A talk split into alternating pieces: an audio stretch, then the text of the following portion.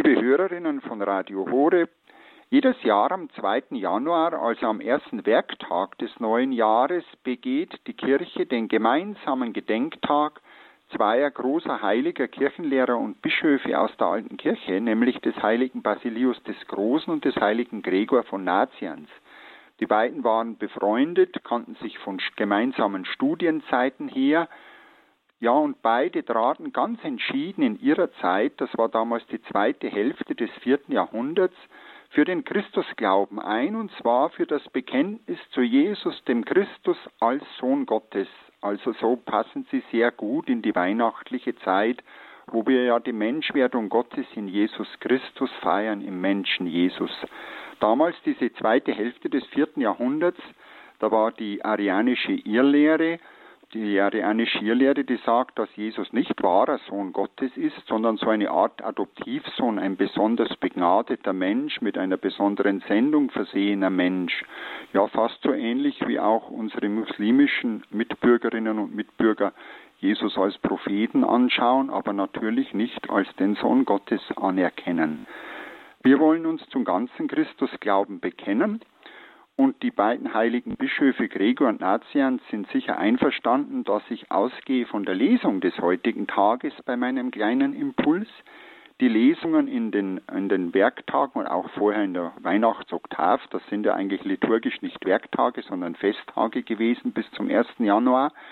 Da wird uns abschnittweise der erste Johannesbrief verkündet, weil nämlich der erste Johannesbrief auch das Christusmysterium immer wieder meditiert.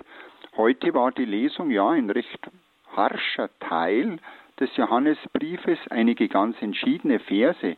Die Lesung hat begonnen mit der Aussage, Wer ist der Lügner, wenn nicht der, der leugnet, dass Jesus der Christus ist? Das ist der Antichrist, wer den Vater und den Sohn leugnet. Wer leugnet, dass Jesus der Sohn ist, hat auch den Vater nicht. Wer bekennt, dass er der Sohn ist, der hat auch den Vater. Also ganz entschieden betont vom Johannesevangelisten die Einheit zwischen Vater und Sohn und dass wir Anteil am Geheimnis Gottes nur durch den Sohn, durch Jesus, den Christus bekommen. Der Evangelist setzt in seinem Schreiben Wahrheit und Lüge gegenüber.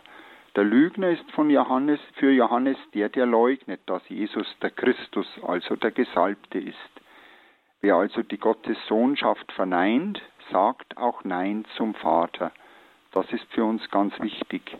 Jesus wirklich weihnachtlich bekennen, weihnachtlich Jesus bekennen, dass das Kind von Bethlehem der wahre Sohn Gottes ist, dass in ihm wirklich das Geheimnis Gottes, das ganze unauslotbare Geheimnis Gottes Mensch geworden ist und dass uns das eine Lebensgemeinschaft mit dem Vater verschafft. Das haben diese beiden heiligen Bischöfe und großen Theologen Basilius und Gregor damals zu ihrer Zeit in der zweiten Hälfte des vierten Jahrhunderts gegen die arianische Irrlehre bekannt, wie schon gesagt, und das müssen wir heute in unseren Zeitverhältnissen betonen. Wenngleich sich unsere heutige Lesung dann auch noch weiter auf etwas ja noch weiter eingeht auf die Betonung der Lebenseinheit von Vater und Sohn, diese Beziehungseinheit, und zu ihr gehört auch der Heilige Geist. Einer dieser beiden Theologen, Gregor von Nazians, hat auch besonders schon meditiert das Geheimnis der göttlichen Dreifaltigkeit und war ein glühender Verehrer dieses Dreifaltigkeitsmysteriums. Unsere Lesung spricht zwar heute nicht explizit vom Heiligen Geist, aber indirekt schon, nämlich wie, weil von der Salbung die Rede ist. Da heißt es weiter in unserer Lesung, Jesus ist aber der einzigartig von, oh Entschuldigung, jetzt habe ich es verwechselt mit einer Aussage, die dann im Weltkatechismus zitiert ist, dass Jesus auf einzigartige Weise von Gott gesalbt ist durch den Heiligen Geist und dass nur er uns das ewige Leben schenkt. Und von dieser Salbung spricht dann auch unsere Lesung aus dem ersten Johannesbrief. Da heißt es im Vers 27 dann in der heutigen Lesung, für euch aber gilt, die Salbung, die ihr von ihm empfangen habt, bleibt in euch und ihr braucht euch von niemandem belehren zu lassen. Alles, was seine Salbung euch lehrt, ist wahr und keine Lüge. Bleibt in ihm, wie es euch seine Salbung gelehrt hat. Die Salbung, von der hier die Rede ist, die verweist zweifellos auf die Sakramente, so wie damals der Verfasser des ersten Johannesbriefes sie schon verstanden hat, und das war vor allem das Grundsakrament der Taufe. Und vom Sakrament der Taufe schreibt der heilige Gregor von Naziens in seinen Orationes, also seinen Meditationen über das christliche Gebet und seine Gebete, lassen wir uns mit Christus durch die Taufe begraben, um mit ihm aufzuerstehen. Lassen wir uns mit ihm hinab, um mit ihm erhoben zu werden. Steigen wir mit ihm hinauf, um in ihm verherrlicht zu werden. Und sein Freund Basilius der Große spricht ebenfalls von einer ewigen Herrlichkeit, die Christus uns schenkt und an der wir durch den Geist Anteil erhalten. Damit wird diese große Verheißung nicht aus dem Auge, damit wir diese große Verheißung nicht aus dem Auge verlieren, können wir uns vom Text unserer Lesung abschließend heute sagen lassen, dass es dann darauf ankommt, in Christus zu bleiben. In Christus zu bleiben, das heißt aus der Sakramentengnade zu leben, die wir empfangen haben.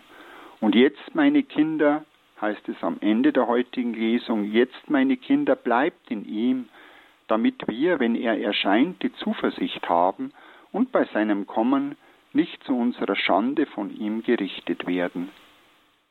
Liebe Schwestern und Brüder, das muss unser aller Anliegen sein, in Christus zu bleiben, mit ihm verbunden zu bleiben und den Christusglauben mutig zu bekennen, dass wir an Jesus, den Sohn Gottes, glauben dass wir glauben, dass er uns das Geheimnis Gottes offenbart hat und dass wir mit ihm durch die Gabe des Geistes verbunden sind, durch die Sakramente, den Glauben. Das ist für uns Christen das Wichtigste für das gestern begonnene neue Jahr. Und das ist wichtig für alle Jahre unseres irdischen Lebens. Diese Verbundenheit mit Jesus, dem Christus und durch ihn mit Gott dem Vater im Heiligen Geist wünsche ich uns alle für das Jahr 2024. Und darum wollen wir jetzt auch im Segen wieder besonders bitten. Ich erlaube mir auch, das Team von Radio Horeb, das vorhin mit mir den Angelus gebetet hat, besonders mit einzuschließen. Mir ist es eine Freude, wenigstens hier und da durch das Gebet des Angelus und auch der Komplett etwas bei Radio Horeb mitzuarbeiten weil ich von vielen älteren Priestern und Ordensleuten weiß und auch von anderen Schwestern und Brüdern, welcher Segen doch von Radio Horeb und seiner religiösen Haltung, seinen religiösen Sendungen ausgeht. Und so wollen wir wieder für uns alle um diesen Segen bitten des Herrn. Der Herr sei mit euch. Und mit deinem Geiste. Der Name des Herrn sei gepriesen. Von nun an bis in Ewigkeit. Unsere Hilfe ist im Namen des Herrn. Der Himmel und Erde erschaffen hat. Es segne, behüte und begleite sie alle durch diesen Tag und diese Woche der Weihnachtszeit und durch das neue Jahr, der allmächtige und gütige Gott, der Vater und der Sohn und der Heilige Geist. Amen. Gelobt sei Jesus Christus. In Ewigkeit. Amen. Darf Ihnen allen noch einen guten Tag wünschen.